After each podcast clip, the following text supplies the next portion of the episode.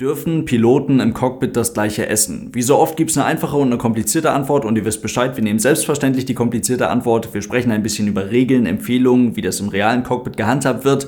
Und am Ende erzähle ich euch auch noch, wie ich mich um eine ordentliche Ernährung im Flugzeug kümmere. Viel Spaß!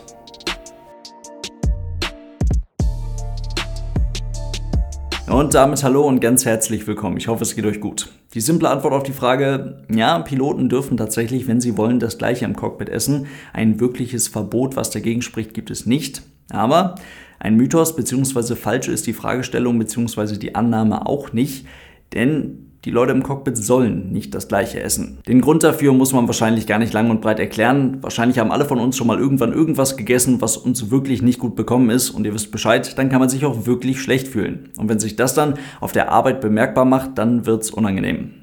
Und der Job des Piloten bzw. der Job von fliegendem Personal gehört sicherlich nicht zu den Jobs, bei denen man dann einfach mal nach Hause gehen kann. Zumindest nicht, wenn sich das Flugzeug bereits in der Luft befindet. Kleiner Einschub an der Stelle, wenn sich das Flugzeug noch nicht in der Luft befindet, dann kann man selbstverständlich nach Hause gehen. Ein offensichtliches Problem, auch mit dem eigenen Verdauungstrakt bzw. mit dem eigenen Wohlbefinden lässt man definitiv am Boden. Das erwarten Kolleginnen und Kollegen, Passagiere definitiv völlig zurecht. Den eigentlichen Flugdienst hat man vollständig fit anzutreten. Ist das nicht der Fall, dann muss man sich unfit to fly melden. Und das setzt dann im Hintergrund einen mehr oder weniger eng getakteten Prozess in Gange. Und das funktioniert selbstverständlich auch noch dann, wenn das Flugzeug eigentlich schon abflugbereit ist oder halt mehr oder weniger fertig am Gate steht, die Passagiere schon einsteigen und so weiter. Unter anderem für genau diese Situation befinden sich quasi rund um die Uhr Besatzungsmitglieder im Bereitschaftsdienst, die je nach Airline-spezifischer Regelung innerhalb weniger Stunden, innerhalb von 90, 60 oder teilweise sogar 30 Minuten nach ihrer Aktivierung einsatzbereit sind und einen Flug übernehmen können. Ist man erstmal in der Luft, dann sieht das etwas anders aus. Wie, das zeigt der Film Airplane ganz gut. Die meisten von euch wissen Bescheid. Auf Deutsch heißt der Film Die unglaubliche Reise in einem verrückten Flugzeug. Wahnsinnig unhandlicher Titel. Da passte etwas mit dem Fisch nicht so ganz, was kurzerhand mal das halbe Flugzeug und dann auch die gesamte Cockpit-Besatzung außer Gefecht gesetzt hat. Einen nach dem anderen. Every passenger in this plane will have fish for dinner. Will become violently ill in the next half hour. Eine solche Situation ist im echten Leben natürlich irgendwie denkbar kritisch und gilt es auf jeden Fall zu vermeiden. Zum einen im Härtefall mehrere hundert Passagiere, denen gleichzeitig schlecht wird, die gleichzeitig die Toilette aufsuchen müssen, was ein sehr unterschätztes Problem ist, und die dann eventuell auch noch ärztliche Hilfe benötigen. Das ist definitiv im Flug nicht zu handeln. Das Flugzeug sollte dann so schnell wie möglich an den Boden gebracht werden, damit sich um die Leute vernünftig gekümmert werden kann. Zum anderen, wenn dann noch die Besatzung dazu kommt, dann wird's wirklich sehr unangenehm. Bei der Kabinenbesatzung gibt es so gut wie nie eine wirkliche Reserve. Wenn da mal jemand ausfällt, dann kann man das vielleicht noch covern. Wenn dort mehrere Leute ausfallen, dann fällt auf den ersten Blick vielleicht nur etwas Service weg. Auf den zweiten Blick fehlen im Fall der Fälle wichtige Kräfte, um das Flugzeug zu evakuieren. Im Cockpit ist die Sache noch klarer. Die Begründung für mindestens zwei Pilotinnen oder Piloten im Cockpit eines großen Verkehrsflugzeuges ist Redundanz. Nicht ohne Grund ist alles für mindestens zwei Leute ausgelegt. Die damit einhergehende Kapazität wird in Phasen hoher Arbeitsbelastung gebraucht und bügelt kleinere Fehler aus. Die Redundanz, die greift, wenn ein Besatzungsmitglied ausfällt.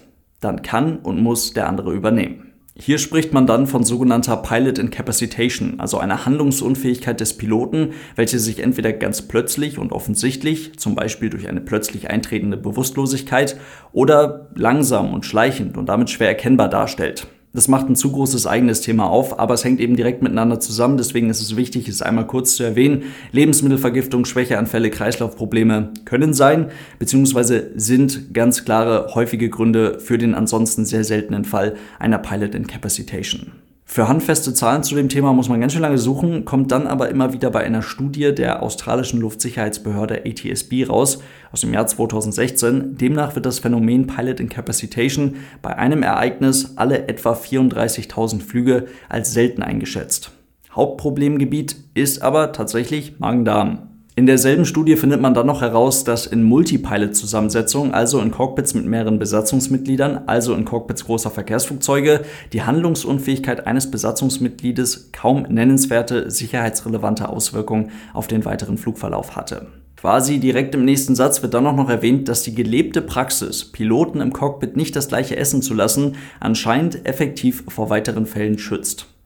Also kein Verbot, aber gelebte Praxis. Das ist auch der Ansatz hinter der Empfehlung, welche durch die FAA, EASA und Co. gegeben wird und damit tatsächlich auch ihren Weg in die Handbücher der Fluggesellschaften findet. Dort steht, es wird empfohlen, dass die Piloten nicht zur gleichen Zeit das gleiche essen, um den gleichzeitigen Ausfall der Piloten im Falle einer Lebensmittelvergiftung zu verhindern. Gelebte Praxis ist ein ganz gutes Stichwort. Was Piloten wann wie essen, kommt zum einen auf die Fluggesellschaft drauf an, zum anderen auf die Art des Fluges und nicht zuletzt natürlich auch darauf, was man denn essen möchte. Gleichzeitig gegessen wird eigentlich eher selten, denn es ist ganz einfach nicht sonderlich praktisch. Während der eine isst, kann der andere funken, wenn dann beide gleichzeitig den Mund voll haben, ist das eher hinderlich. Also hier nochmal ein weiterer Grund neben der eigentlichen Wartezeit, um eine gleichzeitige Lebensmittelvergiftung zu verhindern. Dann Unterschiede zwischen den Fluggesellschaften. Und es gibt eine ganze Menge Unterschiede zwischen den Fluggesellschaften. Tatsächlich haben einige Airlines extra Essen für ihre Besatzungsmitglieder beladen. Bei einigen ist das weniger, bei anderen ist das mehr. Auf den Langstrecken so mancher Fluggesellschaften kommt dann tatsächlich noch das Thema Seniorität und der Rang des jeweiligen Crewmitgliedes mit dazu. So haben einige Airlines auf der Langstrecke ein extra First-Class-Essen für den Kapitän beladen, ein extra Business-Class-Essen für den ersten Offizier beladen. So wird sichergestellt, dass beide nicht das gleiche essen und sie trotzdem bestens versorgt sind auf Kurz- und Mittelstrecken und wirklich so hierzulande bei eigentlich allen Fluggesellschaften bis auf wenige Ausnahmen auf egal wie langen Flügen Standard. Für die Besatzung ist nichts extra beladen. Es bleibt die Chance auf übrig gebliebenes Essen der Passagiere. Typische Situation in einem Langstreckencockpit eurer Wahl. Sabine kommt rein, oder von mir aus auch Rüdiger, und sagt, wir haben noch zweimal Rind aus der Business, eine Vorspeise und zweimal Nudeln aus der Echo.